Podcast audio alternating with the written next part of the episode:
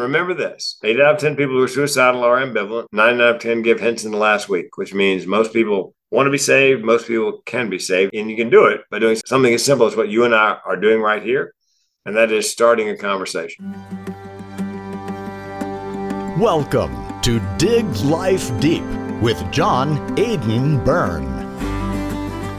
Frank King was a writer for The Tonight Show for 20 years and a full time stand up comedian for 37 years. He worked with some of the greats, including Dennis Miller and Rosie O'Donnell. Today, he is a suicide prevention speaker and bills himself as the mental health comedian. It's a long story. It deals with his battle with depression and how he came out of it. Frank King, you just heard a moment ago, is my guest coming up. People ask me, is Jay a nice guy? And yes, he is. I've had two aortic valve replacements. And after my first aortic valve replacement, the first phone call I got when I left cardiac ICU to a regular room was Leno. Hey, heard you had heart surgery. Good thing you didn't have it in LA. They take it out and leave it out. Merry Christmas to you all. Happy Hanukkah and enjoy the holidays. It's a very special time of the year. My guest coming up in a wee moment is Frank King. You heard him a moment ago. He has an incredible story. He's given eight TEDx talks. He's going to talk about that in a moment during our interview and tell us how he became known as the mental health comedian. It's to do with his talk along the circuits on suicide prevention. Before we get to Frank King, it's time for our weekly Future Shock 2.0 with Ira Wolfe, who'll address surveillance. It's taken from a recent interview. We had many requests for another look at this, and I took one of the most interesting parts where he talked about technology moving so fast that public policy is just not keeping up with it. And all of this is in the context of surveillance and what it means for employees and workers, why we should have some concerns. Here's Ira Wolfe. We're we're way out of touch. I mean, I, I you know, on Tuesday nights I teach an organizational change class, and we are talking about um, disruption. And technology is moving way faster than individuals can keep up with and individuals are moving faster than businesses keep up with. But almost at a linear line, it's almost flat line, is public policy. Yeah. And, and the problem is technology has has just we're, we're living in an alternate universe is what te- technology allows and what public policy i won't say permits or when the rules and the regulations were made so we're, we're not talking the same language. We're, we're basically, we got a manager from the 1980s trying to manage a remote workforce in, in 2000. And so there's just this disconnect, but it still goes back to trust. I mean, because let, us take your scenario with, with trucking. So the benefit of, of the monitoring, what should be the benefit of the monitoring is that truckers were no longer driving 18 and 20 hours a day. Is like you have to stop at 10 hours or 12 hours. I don't know what the cutoff is, but there was a time is no, you cannot do that. Just like pilots. Hey, they got too many hours. So those times that's being monitored and they're trying to enforce it. So from a public safety, from an individual safety, uh, that makes sense.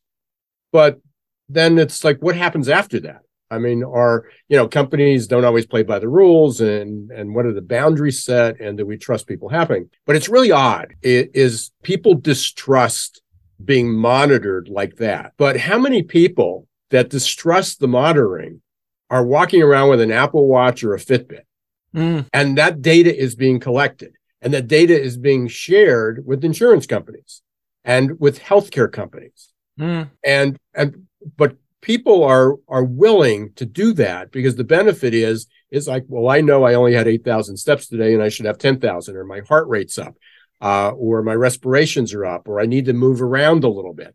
So we're willing to accept monitoring if there's a benefit to it. And we may not even understand who who gets all the data but there's some benefit that we get from it. The problem with businesses is it goes back to big brother or the authoritarian state.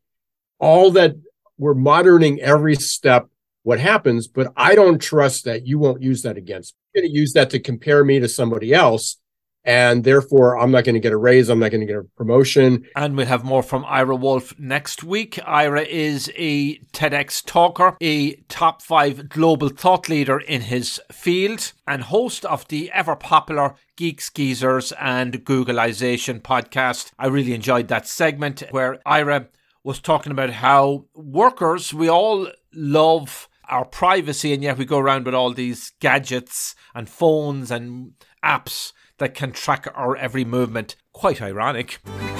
We keep digging for the secrets and stories of uncommon and everyday things and interesting people. My guest is Frank King.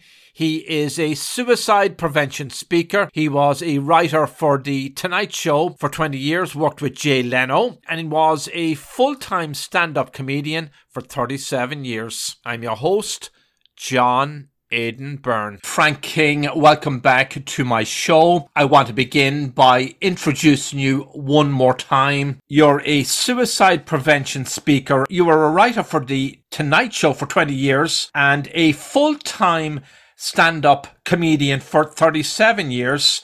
You fought a lifetime battle with depression and chronic suicidality, turning that long, dark journey into eight TEDx talks and insights on mental health awareness. And actually, one other person on this planet gave eight TEDx talks. That's the infamous or the famous, depending on your point of view, Bill Gates. I think he lives around your neck of the wood. So, depression and suicide run in your family. Uh, you've thought about killing yourself more times than you can count, but you've come close enough to dying by suicide that you can tell uh, what the barrel of a gun tastes like. Pretty dark picture. Um, you've used your life lessons to start a conversation, giving people permission to give voice to their feelings and experiences. You believe that where there is humor, there is hope. Where there is laughter, there is life. And as you finally say, nobody dies laughing. As far as we can tell, we've no evidence of that. Yeah, that's right. I've never seen a CSI episode. Well, we found out the cause of death. He laughed himself to death. yeah, I never saw somebody with the uh, the death mask is um, never you unless they manipulate it or something. But you're an amazing individual. Um, I wanted to bring you back because uh, last time you were on my show, uh, we were still in the midst of COVID shutdowns and you had come out of a nasty spat. Um, I mean, I guess in a sense, cancel culture took over, but yeah. you stoutly defended yourself. It was all innocent as far as we, as far as we can tell. Uh, you were doing a, a, performance on a cruise liner, and you tried to do all the right thing, but those in charge didn't feel that, and it didn't have a very positive impact on your career for a while. So, tell us about that first. Well, fortunately, my comedy career and my speaking career were were conveniently divided. At LinkedIn is where I do most of my marketing for speaking. Facebook, Instagram, Twitter is where people came after me. So fortunately, uh, didn't have didn't not, not not much blowback if any on LinkedIn. I don't think they even knew I was a speaker, which was perfect. Uh, you know, somebody called me and said, we're going to make sure you never work in a comedy club again. And I said, Can I get that in writing? Uh, I gave up club comedy 25 years ago. I'm no math major, but every now and then somebody says to me, What's the difference between a club comedian and a corporate comedian? And my stock answer is about $5,000 a night plus travel. uh, yeah, I'm no math major, but you know what? That makes sense to me. So fortunately, I was able to maintain the business. Um, it was, I mean, it was a dark time. People called and said awful things. A guy called up and said, um, You came back to this county to kill everybody. And I said, No, I've got a list, and you just made the VIP section. so I was able to handle it with humor. And, and what happened was, two weeks in, after it began, the, the pandemic blew up. And so I was pushed off page one Google by the actual you know, because I've been cleared by the CDC in Thailand. I've been cleared by the CDC at the Seattle airport, the end of the country, no restrictions, but nobody cared about that. So fortunately, it blew over, and um, yeah, it didn't. Um, it didn't. It, didn't, it didn't stop your career from uh, getting to where it is now, which we'll talk about in a moment. But in a nutshell, um, you were the victim of unfortunate circumstances during yes, that yes. performance. Is that kind of it in a nutshell? Uh, it was a he said, she said kind of thing.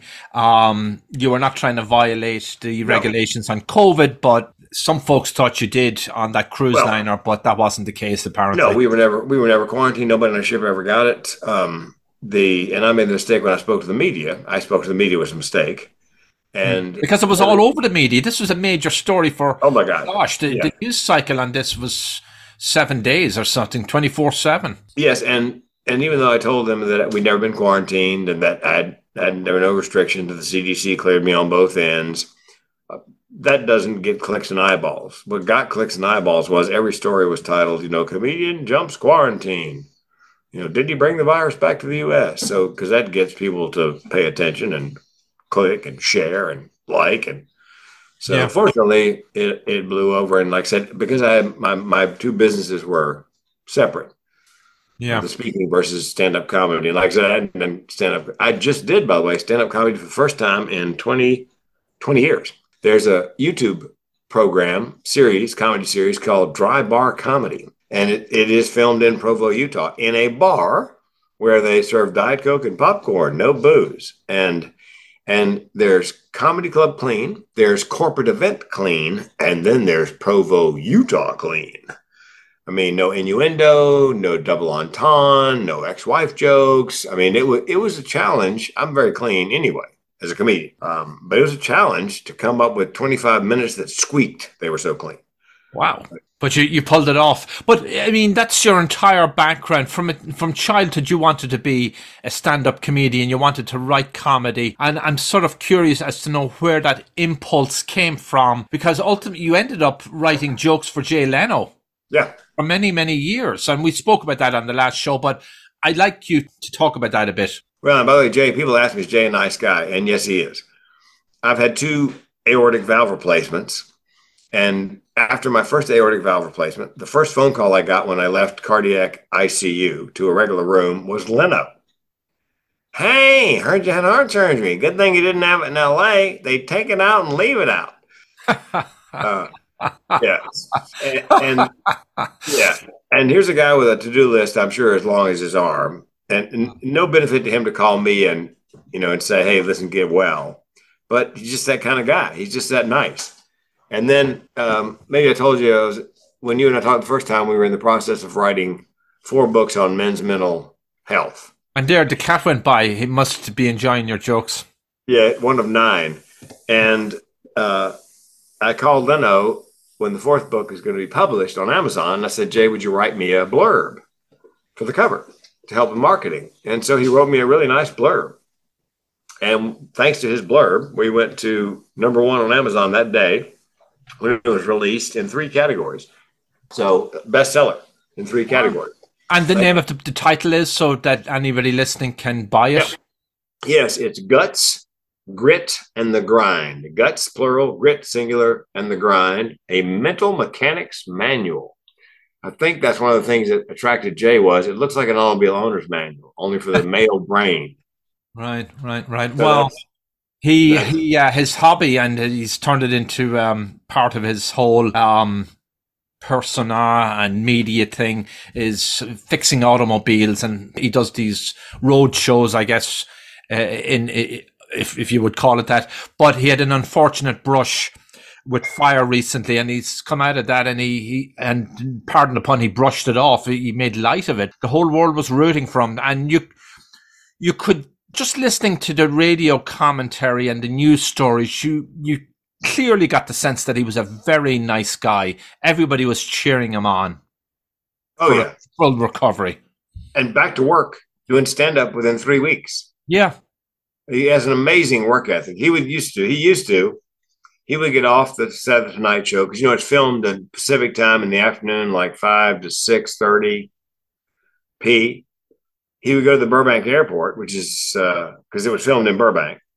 Jump on a plane, fly to Las Vegas, do a show that night at one of the big hotels, pick up a check for two hundred fifty thousand dollars, fly home. Jeez! Somebody said to him, "Jay, how do you square that mentally? Getting you know, flying over several times a week, picking up a check. You know, it's kind of like winning the lottery every day.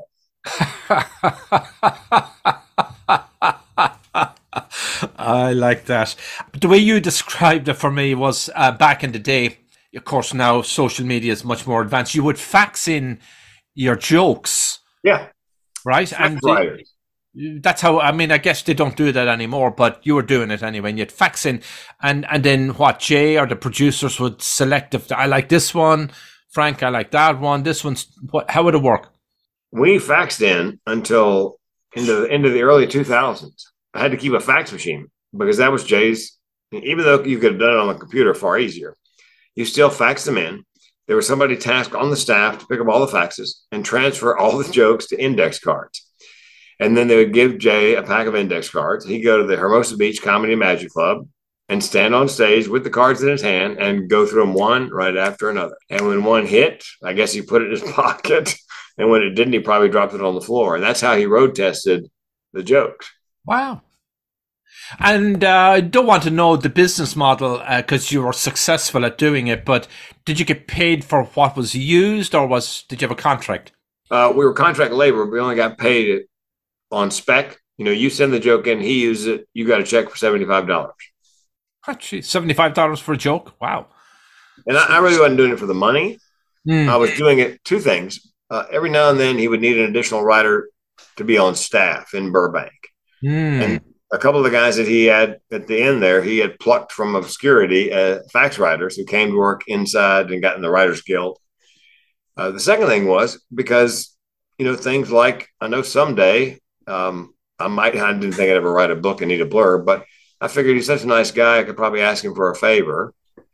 And when when he went to CNBC and the Tonight Show ended, um, I asked him for a video, you know, sort of pimping my corporate comedy. And he, uh, you know, uh, uh, NBC doesn't like us to do video, uh, but I tell you what, um, if I can ever do you a favor, you know, if you get a chance to do another morning show, radio show, and it's like you and another person are, you know, they're trying to decide, just uh, give me the phone number, the name of the program director of the radio station. I'll call and see if I can't strong arm him into, you know. Yeah, yeah. I kept that in my back pocket for 12 years. Mm-hmm. And then when I needed a blurb, you can pick up the phone. Yeah, pick up the phone and call them. So wonderful. Um, you call yourself today the mental health comedian. Mm-hmm. So explain that connection to listeners. So mental health comedian, um, and you're in the suicide prevention business. That didn't come out of a vacuum because you've had uh, your own experiences with the dark side.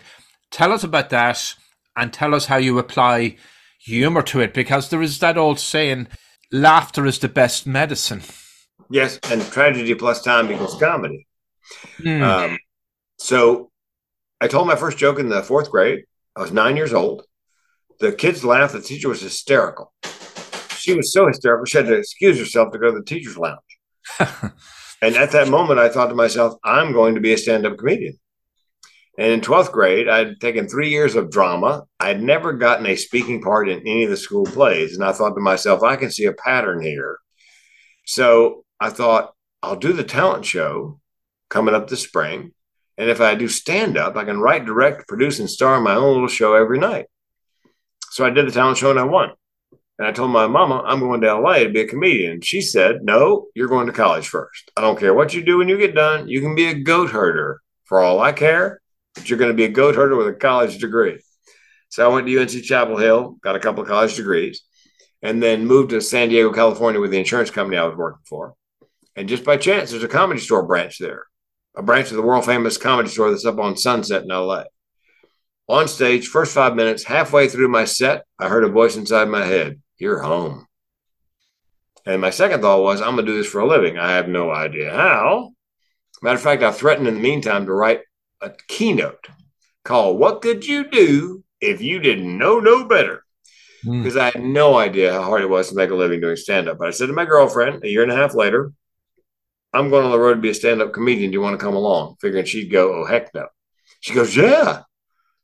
So December 26, 1985, we headed out on the road. and we're on the road together, nonstop, no home, for 2,629 nights in a row. Oh my gosh. Seven years and change. And we're, back in the day, they had what they call the comedy condo. If you're working with two other comedians that week in a club, they put you up in a condo. So you live with them as well as work with them. And we lived with and worked with Seinfeld and Rosie and Dennis Miller and Foxworthy and Ron White and Adam Sandler, Ellen DeGeneres, you know, Kevin James, back when they were just comics. And an amazing, we had, we had a ball. I mean, yeah. we were we were mid 20s to mid 30s, late 30s, you know, footloose and fancy free, driving around the country the comedy club boom busted, and that's when I made the jump corporate comedy, you know, the after dinner rubber chicken circuit mm. at conventions, and that's you know that's when I started. Went from five hundred dollars a night to five thousand dollars a night. Uh, that lasted until the last recession, and corporate bookings dropped off eighty percent practically overnight. And my wife and I lost everything we had worked for in 25 years in a Chapter 7 bankruptcy. And that's when I learned what the barrel of my gun tasted like. Uh, spoiler alert, as I say, I didn't pull the trigger. Um, but when conferences came back, meeting planner said, Frank, we love you. We just can't pay you that kind of money anymore just to be funny. You have got to teach the audience something. And then it occurred to me, uh, given my mental illnesses and the fact that my family, uh, you know, is nuttier than a squirrel turd, and I came so close to killing myself, I thought, you know what? If I get some training in suicide prevention, I could keynote on that. And what I discovered was even though one person dies of suicide every nine minutes in the US, hardly anybody talks about it unless you bring it up. And then almost everybody has a story. Second hurdle was how do I convince meeting planners I can do something serious after two and a half decades of stand up? And that's when my wife famously suggested do a TEDx. And I said, What's a TEDx? I got a TEDx invitation to apply that week. And so I thought, what the heck? I'll apply. And I got it. And at age 52, I came out of the mental health closet as depressed and suicidal. Nobody knew that. My friends, my family, or my wife had no idea. And I did it on stage in a suicide prevention keynote, essentially, TED Talk. I talked about suicide prevention. And that actually helped me rebrand immediately. Mm. I became the mental health comedian. And and people ask me, does it being a comedian hold you back? Does it not get you the gig? I go, no, you missed the point. They want the lived experience, which I have. They want the, you know, the learning outcomes, objectives. They want you to teach the audience something. And the fact that I can do it with a little bit of well placed organic humor oftentimes pushes me over the top. It's a really difficult topic, and it's easier to digest if I can make them laugh a little. Hi, I'm Danica Patrick. Watching my nieces grow, play, and learn is amazing, but not every child gets to be carefree. One in six kids in the U.S. are hungry. This breaks my heart, and it's something that Feeding America is working to change. Each year, the Feeding America network of food banks rescues billions of pounds of good food that would have gone to waste and gives it to families in need. To help, visit feedingamerica.org. Brought to you by Feeding America and the Ad Council. My guest is Frank King. He is a suicide prevention speaker. He was a writer for The Tonight Show for 20 years, worked with Jay Leno, and he was a full time stand up comedian for 37 years. I'm your host, John Aidan Byrne. So when everything um, fell apart uh, because of the recession and you know losing your home, you plunged into a deep depression. Yes, uh, because the depression I have is called major depressive disorder, which is generally not situational. I've been most depressed some of the best times in my life. It's more like a wheel with a flat spot that comes up every now and then. Mm-hmm. But in this case, it was situational. We'd lost everything. And I had a million dollar life insurance policy. So I thought I can fix this. Mm. In suicidality, there's something called burdensomeness. Mm-hmm. Many people who are suicidal feel the world would be better off without them. And I knew my wife would be better off financially without me because she would have a million dollars, could be restored financially. Uh, problem was the insurance policy I had had a 24 month suicide clause, and I, I had only had the policy 22 months. I had to wait two months to kill myself. But I thought, well, I can do that. Fortunately, it must have gotten a little better because by day 61, you know, I wasn't marking days off the calendar until I killed myself. I don't remember the first time I thought, wait a minute, the life insurance is in force. I can kill myself. I don't remember when, unfortunately, I don't remember when that was. That suicide's selfish. Don't you, aren't you thinking about the people you're going to leave behind? Well, with burdensomeness, you in fact are. thinking about the people you're going to leave behind. You figure they'd be better off. So it's kind of selfless from the inside looking out. There was a guardian angel there too, I, I, I think. Um, but what led you to your recovery? Was it a, a new consciousness? You went into treatment, um, and then you took it from there. No, I just, you know, gutted my way through it. Yeah. Life got a little better, you know, fraction, a fraction better, you know, every day. Um, I mean, it, a long pull, hmm. you know, chapter seven affects your credit for 10 years. And we started, we did what a lot of people don't do is we started rebuilding our credit after the bankruptcy. We bought a book on, you know, life after bankruptcy and what you need to do. And you get a credit card with a small limit and you pay your bills on time and, you know, slowly but surely, your credit score goes back up. And, you know, your credit limit goes back up. And then at the 10 year mark, your credit score actually jumps because the chapter seven goes off your credit report. Yeah. And so now we were down in the mid, I was down in the mid 300s on my you know scores, and now we're up bumping up against 800 since. I mean, we worked our way back slowly but surely over 12 over. So career wise and financially, you're on the road back, and you're busy. You're doing stand up, some stand up, but you also um, do TED talk seminars, tutorials. That's a new part of you. Yes. Uh, a friend of mine, wisely, at the beginning of the pandemic in March of 2020, I was already coaching TEDx for money. And he said, Look, Frank, I'm worried because I don't know when live speaking engagements are going to come back. And this is before people were doing a lot of them virtually. He said, I don't want to tell you how to run your life, but I would focus on, I would market your TEDx coaching because you can do it from anywhere, your living room or anywhere. And so I went from about six students. Now I've got probably two and a half dozen students that I meet with them each one hour a week. If they, I mean, they have my time one hour a week. Not everybody shows up every week, but I give them an hour and we fill out one or two applications. And um, I would say probably 80% of my clients have gotten to TEDx and we're still working on the other 20%. It was a wise decision to focus on that. Then slowly but surely, virtual speaking became a thing. So I'd, I would sit here at my desk and do a virtual keynote. Um, I got one scheduled March 1st that's virtual. So about, you know, five or 10% still virtual but live engagements began to come began to come back. Why do people do TED or TEDx talks? Obviously, it brands them. It gives an incredible visibility. It could be a wonderful thing for their self confidence, although they may need to be have a lot of confidence before they get on the stage, and they be kind of an instant celebrity. And I've heard stories of people who've given TED talks. Their career took off like a rocket yeah, I think the trick there is there are millions of videos that go up on YouTube every day. I can't remember how many millions, but millions. And so just doing a TED talk and having it posted on YouTube, the world is not going to be the path to your door. So when I do my TEDx coaching, I take it to the next step. We work on leveraging that for more speaking gigs, higher fees, sell more books, whatever their goals are. So, you know, I've got a source where if they want a million views, I can turn them over to a guy I know in Australia who can get them a million legitimate views. That's how you, but you have to work hard to leverage that talk. It brings you credibility and some visibility on YouTube, although you need to work hard on getting more. And then marketability. You put the TEDx on your homepage, you know, put the little thumbnail, see yeah. Frank in action, and they click on it, it takes them right to a TEDx talk. So, and also, you know, photographs from the day I always have a photographer there, so you have stills. So you have that all over your website. So if you're up against a speaker in the same topic area and you've got a TED talk or two and they don't have one, it might give you a leg up. How long is a talk? Uh, the committee decides, the TEDx committee, they can give you anywhere from six minutes to 18 minutes. They pick. Now, when you fill out the application, you, ask, you tell them how long you'd like to speak 10 to 12 minutes, 12 to 15, or 15 to 18. And I always tell my clients pick the one in the middle, 12 to 15, because the 18 minute ones, there are fewer of those than there are of the other. Because yeah.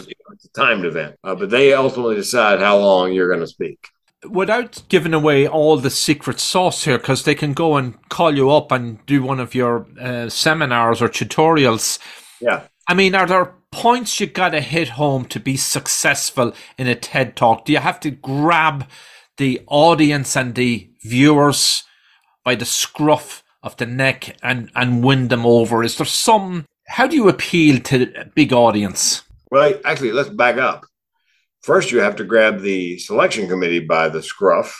and, and, you have to be nice to them, I guess. Yes, and get their attention. The average TEDx talk probably gets 150, 200 applications.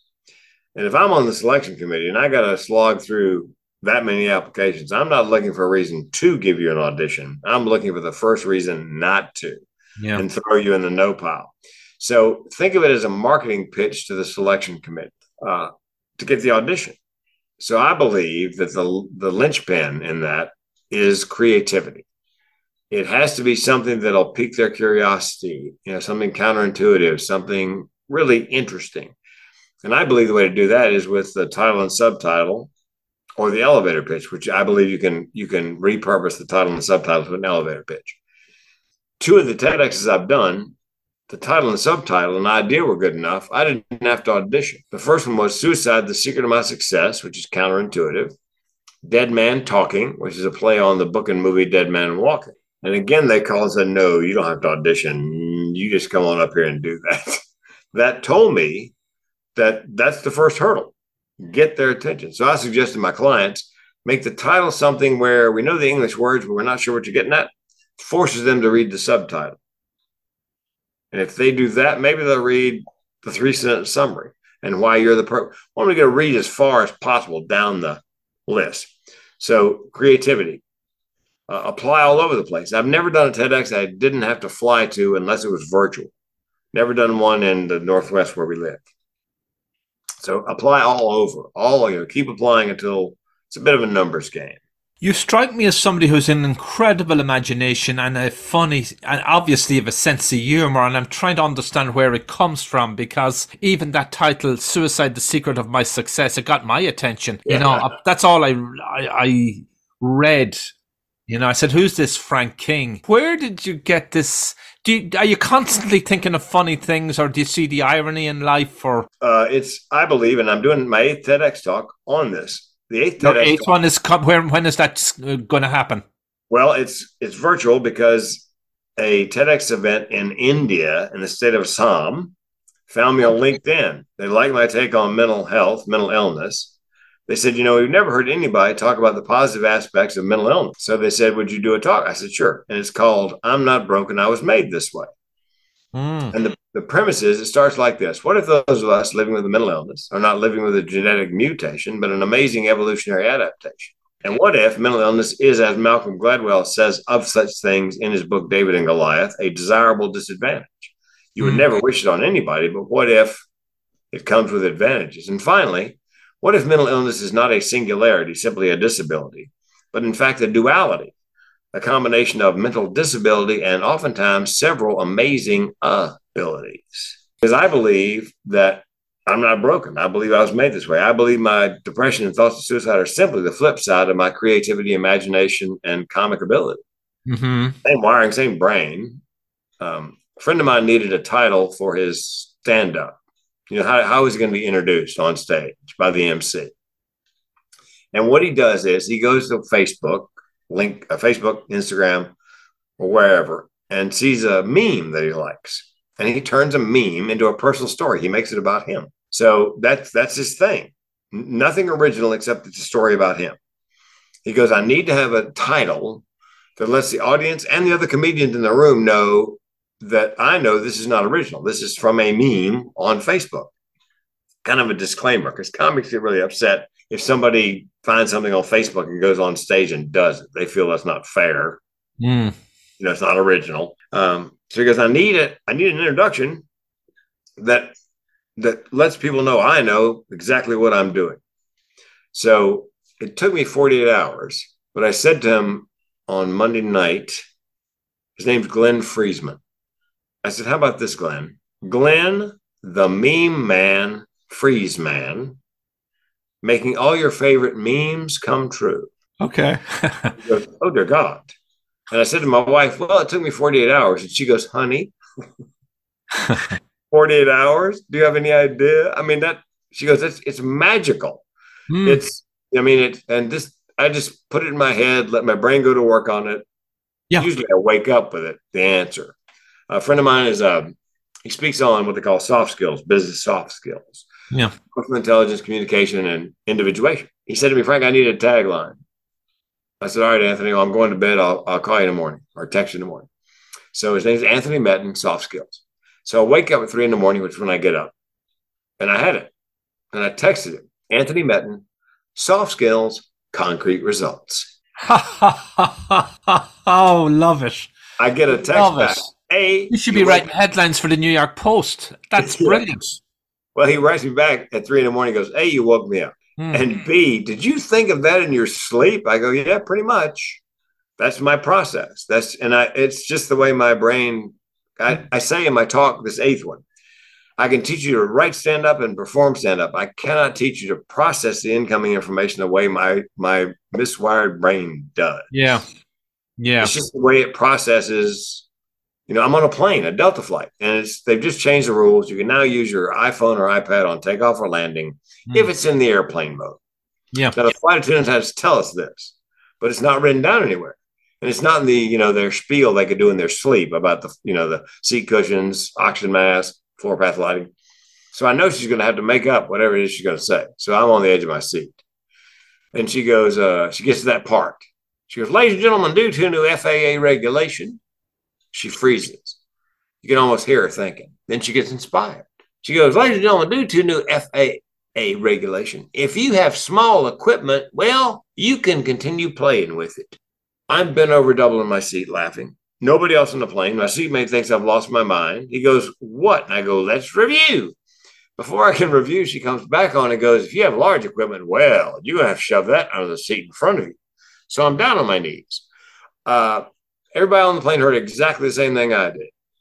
You know, and I just made the Mm-hmm. so that that's that's what is what I believe is the the yin and yang of mental ability, mental disability. And at the end of the talk, I say, well, what do we do with this, Frank? Well, why don't we, with children, put them in a curriculum that minimizes the impact of the mental disability and maximizes, energizes, and celebrates their mental abilities, and then steer them in a, on a career path where whoever they go to work for will prize their special abilities. Um, 30, 30 Fortune 500 companies in the US are now hiring people on the autism spectrum for the one thing they do amazingly well and paying them handsomely. And you know, these are people who are moving out of their parents' basement for the first time ever. The, the, the unemployment rate among people on the autism spectrum is somewhere bumping up against 80%.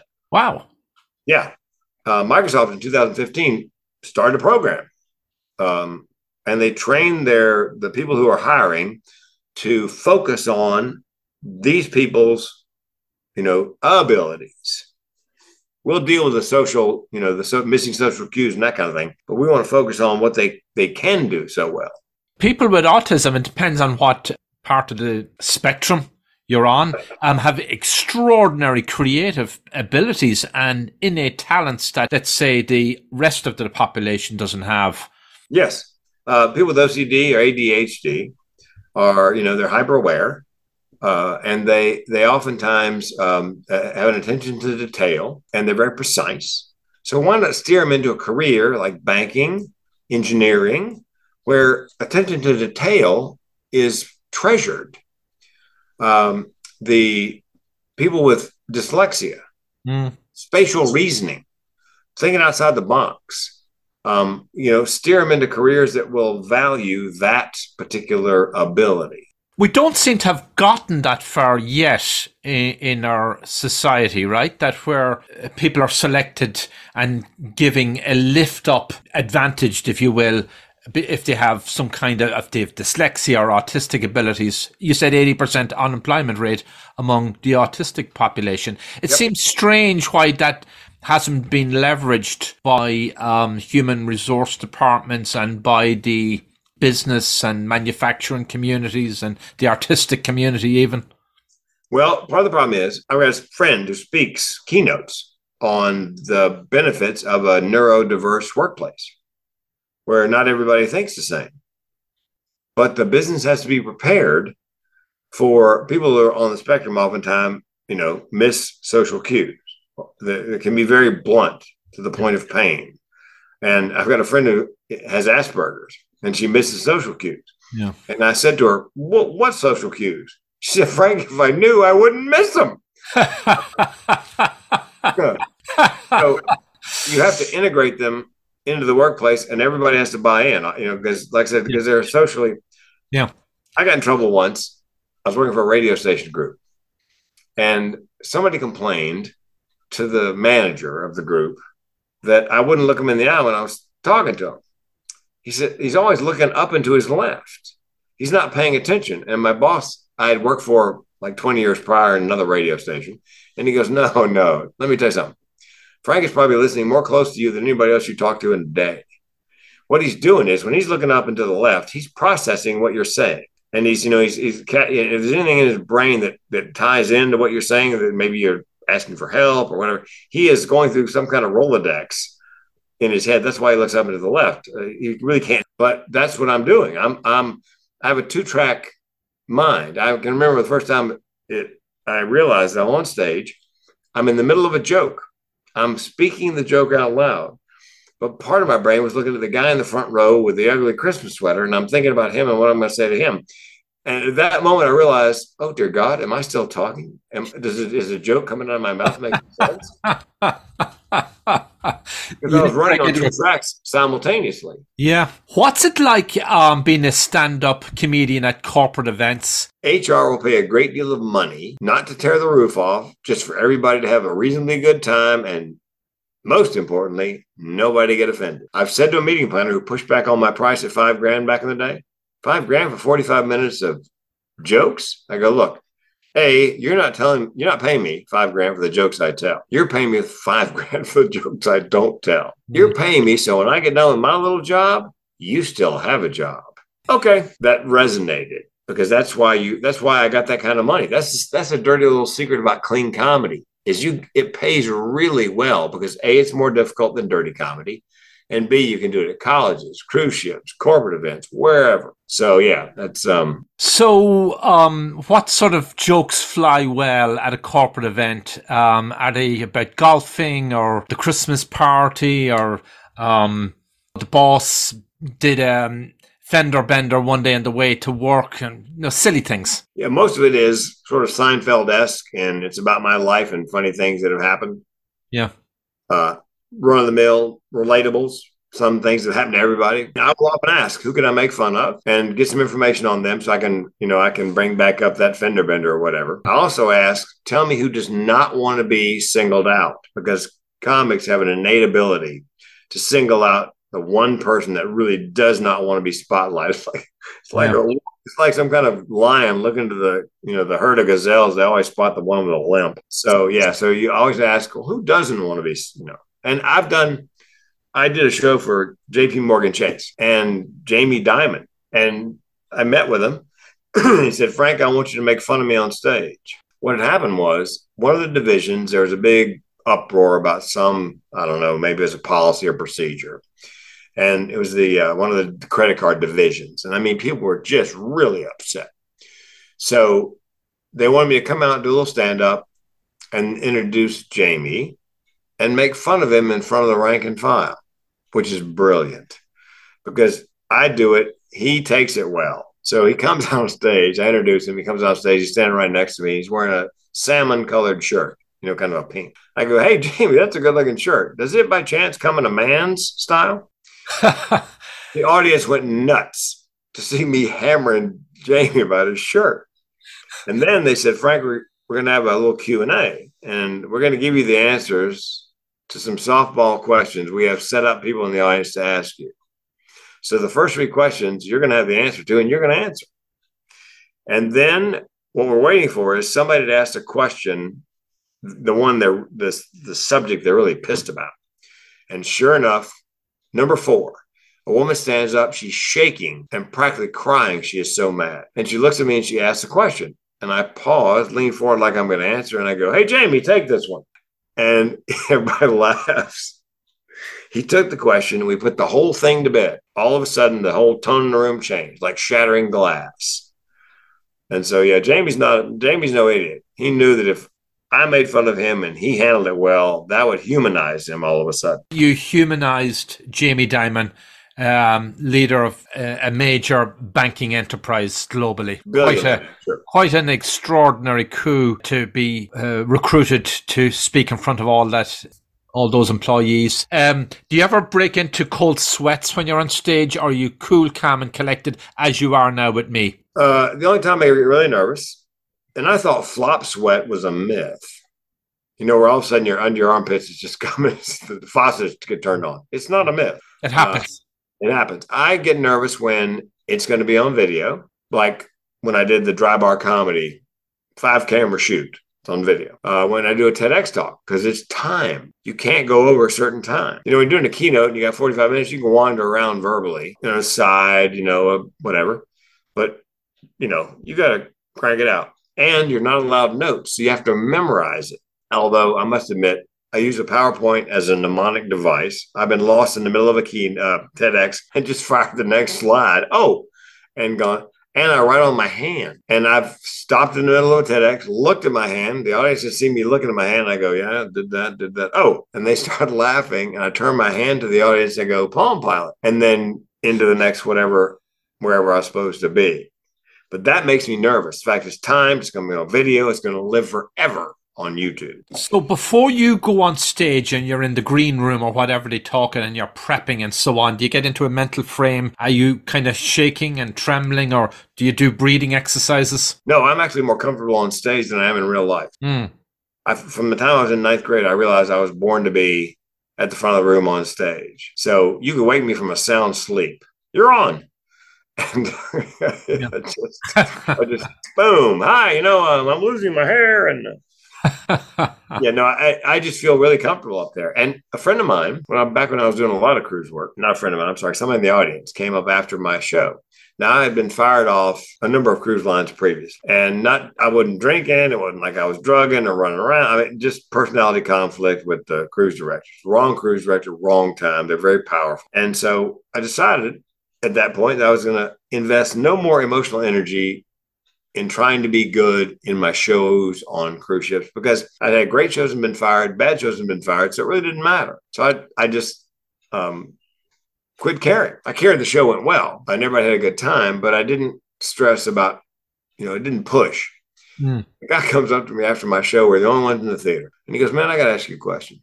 I go, "Shoot, how do you get that comfortable up there?" I said, Do you really want to know? He goes, Yeah. Now, by the way, I'm quoting myself. I said, Because I don't give a shit. And my show got 25% better when I wasn't pushing and giving, you know, uh, because I was rela- I was relaxed. The audience was relaxed. I do a lot of audience work. I talk to the audience and ask them quite leading questions. I've got jokes lined up. Anybody here besides me had open heart surgery? Really?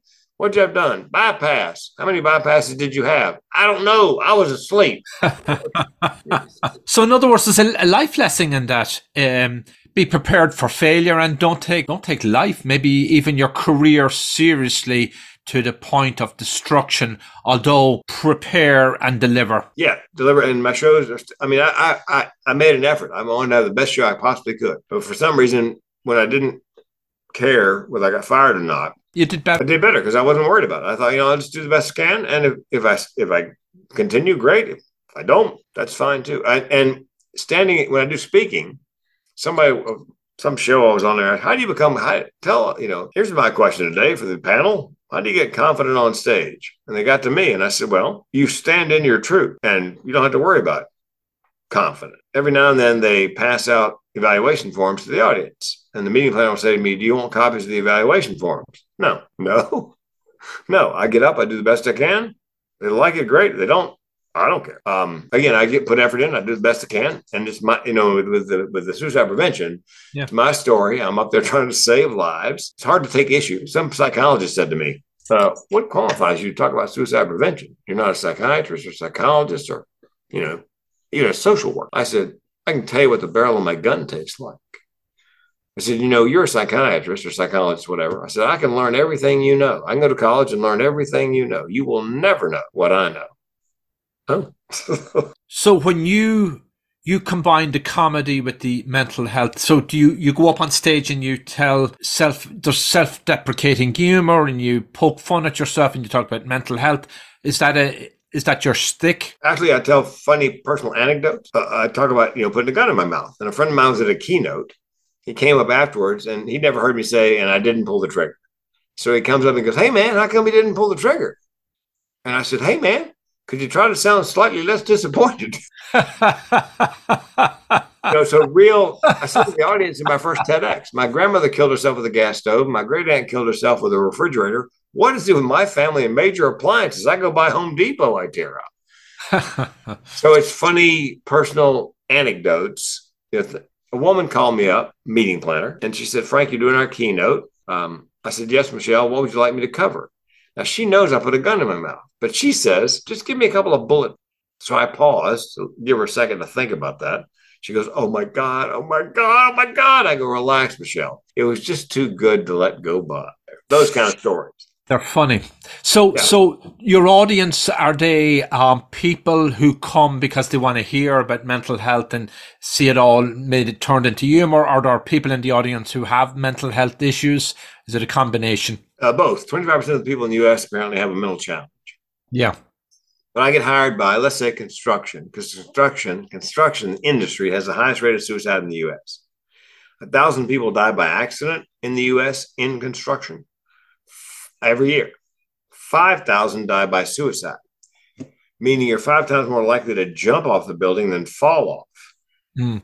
So they bring me in and I teach how to spot the signs and symptoms of depression and thoughts of suicide, what to do and say, what not to do, what not to say, and how to find resources. So I'm educating the rank and file, oftentimes, construction workers and their managers on spotting, you know, whether one of their fellow workers is having an issue, and then how do you approach them about that? Uh, because eight out of 10 people who are suicidal are ambivalent. Nine out of 10 give hints in the last week leading up to an attempt, which means most people can be saved and want to be saved if you know what to look for and listen for. That's the heart and soul of my keynote. Do you list these talks to the construction workers with humor, or is it all serious? Well, you have to go to this, you have to do that you know, it's so, a balancing act, I would think. Yeah, it's uh, you know, and it's not a lot of humor, but just enough. There's a psychological principle that if you have to tell somebody something serious, and you follow it with something humorous, you know, they call it comic relief for a reason. Then the next serious piece of business you need to deliver, their brain is more prepared because you give them that break, that sort of you know cleared the palate, mental palate, and then in the next serious piece. So I try to, and I try to end on a high note. Mm. I have a very somber story at the end about why I don't kill myself. The number one reason I don't kill myself. And then I say, look, I'd like to leave it on a high note. Every now and then, as somebody who lives with mental illness, when somebody asks me how I'm doing, I want to tell them instead of going, living the dream, another day in paradise. I said, I crawled into Uber one afternoon, got in the Uber, and I'd been, I'd done two, two three hour CE, you know, continuing education presentations in a day. That's a lot mm. for a speaker. I was exhausted. And when I get tired, the little editor in my head goes to sleep. So the nice young man in the front seat, the Uber driver, our eyes lock in the rearview mirror. And he says, Hey man, how you doing? I thought I'm gonna tell him. I'm depressed and suicidal, dude. How about you? He's freezing. and he goes, What am I supposed to say to that? I said, Do you really want to know? He goes, Yeah. You're supposed to ask if I have a plan, which is the protocol. Hmm. He goes, uh, do you have a plan? And then it hits him and he turns in his seat and he goes, Oh, dear God, does it involve Uber?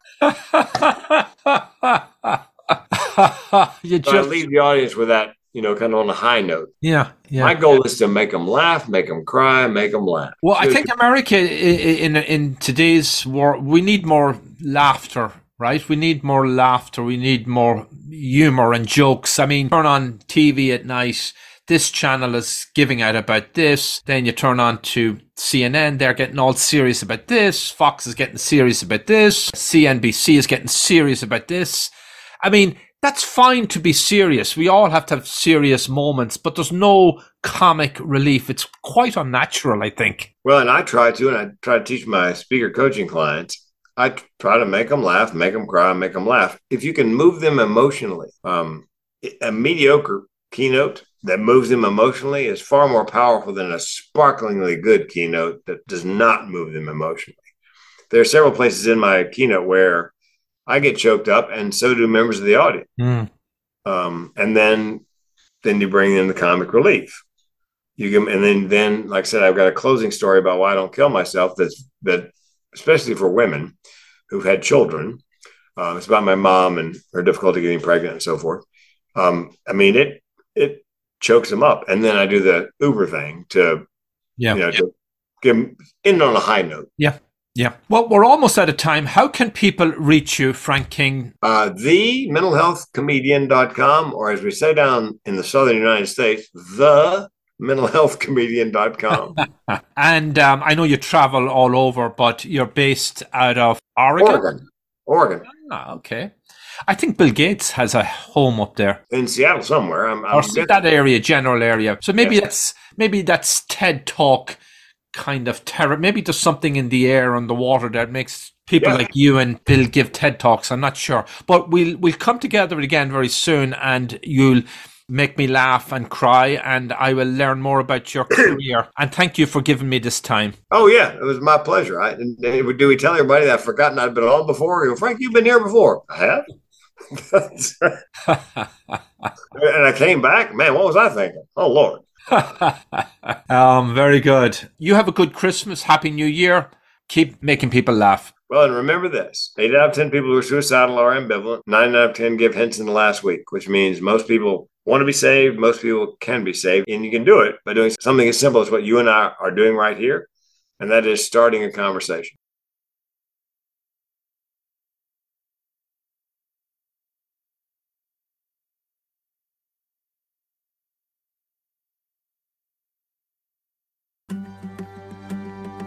You are listening to Dig Life Deep with John Aidan Byrne. You can reach the host in the U.S. at 973 529 4699. That's 973 529 4699. 973 529 4699. Email byrnedesk at gmail.com. That's byrnedesk, B Y R N E, desk at gmail.com. Byrnedesk at gmail.com. Subscribe for free.